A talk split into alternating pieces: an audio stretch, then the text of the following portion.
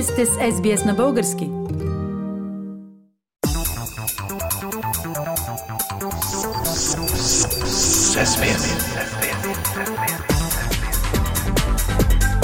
Акценти на седмицата. Пламен, тази неделя е коледа. Усеща ли се вече празничния дух в България? Впечатленията ми от родния Пловдив сочат фили, че трескавите дни преди празника тази година май не са така трескави, както предишни години. Дори по центъра коледната окраса тук е по-скоро маркирана по навик. Откри се наистина коледен базар, има голяма елха на площада, хората се снимат не, но май е това. Дори коледна музика не звучи от всякъде силно, както обикновено. Пазарува се, има опашки в магазините, но най-вече в хранителните магазини. Специално обиколих 3-4 книжарници, от които може да се купи прекрасен подарък, но те не са много по-пълни от обикновено. В моловете тълпите също не изглеждат така огромни. Като цяло обаче, въпреки проблемите, които мъчат българите в момента, картината поне не е печална, както сме виждали да става друг път. Казваш, въпреки проблемите, какви са основните проблеми на българите? Мога да ги разделя на две главни групи. Първо, растящата инфлация.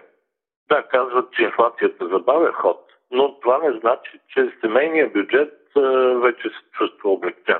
Без промяна като качество и количество, в моята лична потребителска кошница стоките тази коледа са поне два пъти по-скъпи от миналата.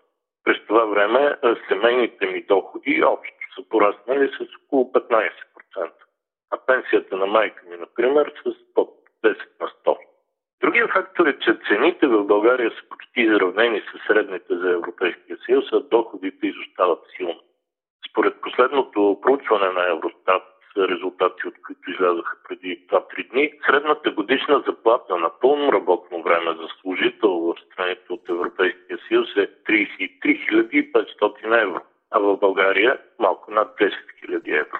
Да, предполагам, това не води до празнично усещане, но каква е втората причина за не особено високия коледен дух, която ти имаш предвид?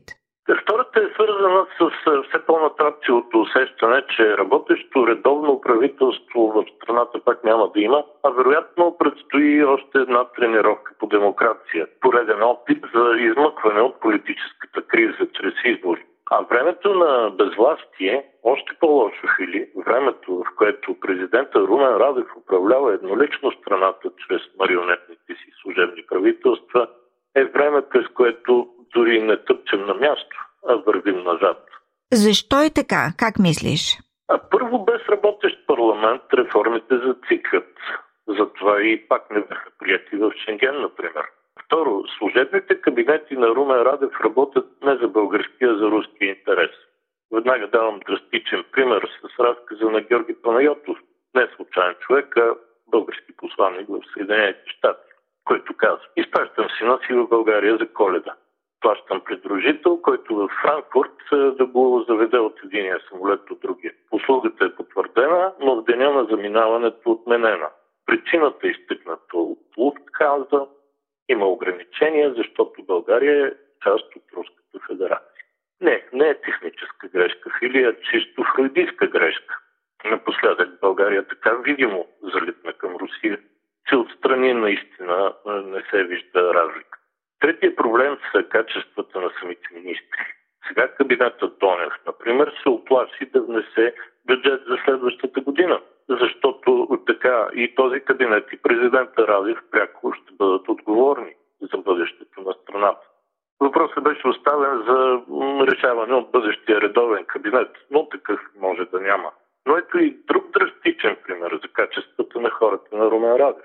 Този ден неговия бивш служебен премьер Стефан Янев каза, че до септември, докато беше обявена мобилизацията в Русия, в Украина всъщност наистина е водена специална военна операция, а не война. Това е чиста позиция на руската пропаганда. С подобни хора начало или никоя страна няма да стигне кой знае колко далече.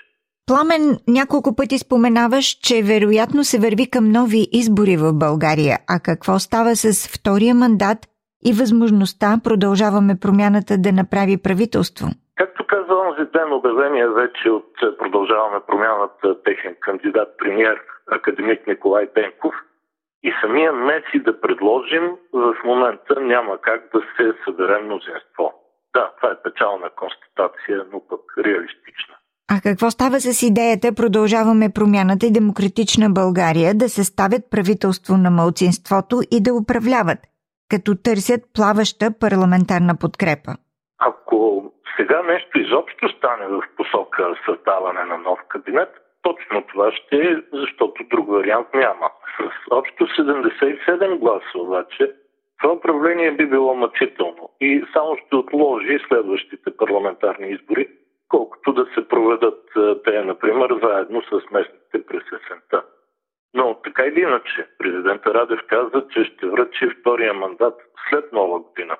Затова има още време, докато знаем какво е близкото бъдеще на българското управление. Президента Радев обаче получи критики от страна на Българската социалистическа партия за забавеното връчване на мандата. Какво очакват всъщност от БСП? Те да получат третия мандат и да го реализират ли? Те и да го получат, няма да го реализират. БСП напоследък се скара с всички партии, дори с бившите си управленски партньори, продължаване промяната и демократична България. Но БСП може дори да не получи третия мандат, защото те изостриха и без това плеещия конфликт с президента. Корнелия Нинова, лидера на социалистите, през последните дни не само му се скара за бавенето на мандатите, но и го атакува с искане да върне в парламента решението да бъде дадено българско оръжие на Украина. Нещо, което Радев май по някакви съображения в момента не иска да прави. Пламен, докато някои живеят днес, други се готвят за утре. Истина ли е, че НДСВ на бившият цар и премьер Симеон Сакско-Бургоцки се връща на политическата сцена в България? Като чух тази информация, Фили директно се охапах, за да проверя дали не сънувам. Но да, истина е. Смешна и жалка истина от българската политика, която след мимикрията на БКП в БСП през 1990 и след превръщането на царя в републикански премьер през 2001, сега ще роди още по-интересен феномен – връщане на политическо зомби в реалната политика. Аз лично не вярвам, че инкарнацията на НДСВ ще има какъвто и да било успех, но то е по-скоро защото не ми се ще да вярвам. Иначе тук сме се нагледали на какви ли не безумни политически коледни чудеса. Защо да не видим още едно? Политически акценти на седмицата с Пламен Асенов. Искате да чуете още истории от нас? Слушайте в Apple Podcast, Google Podcast, Spotify или където и да е.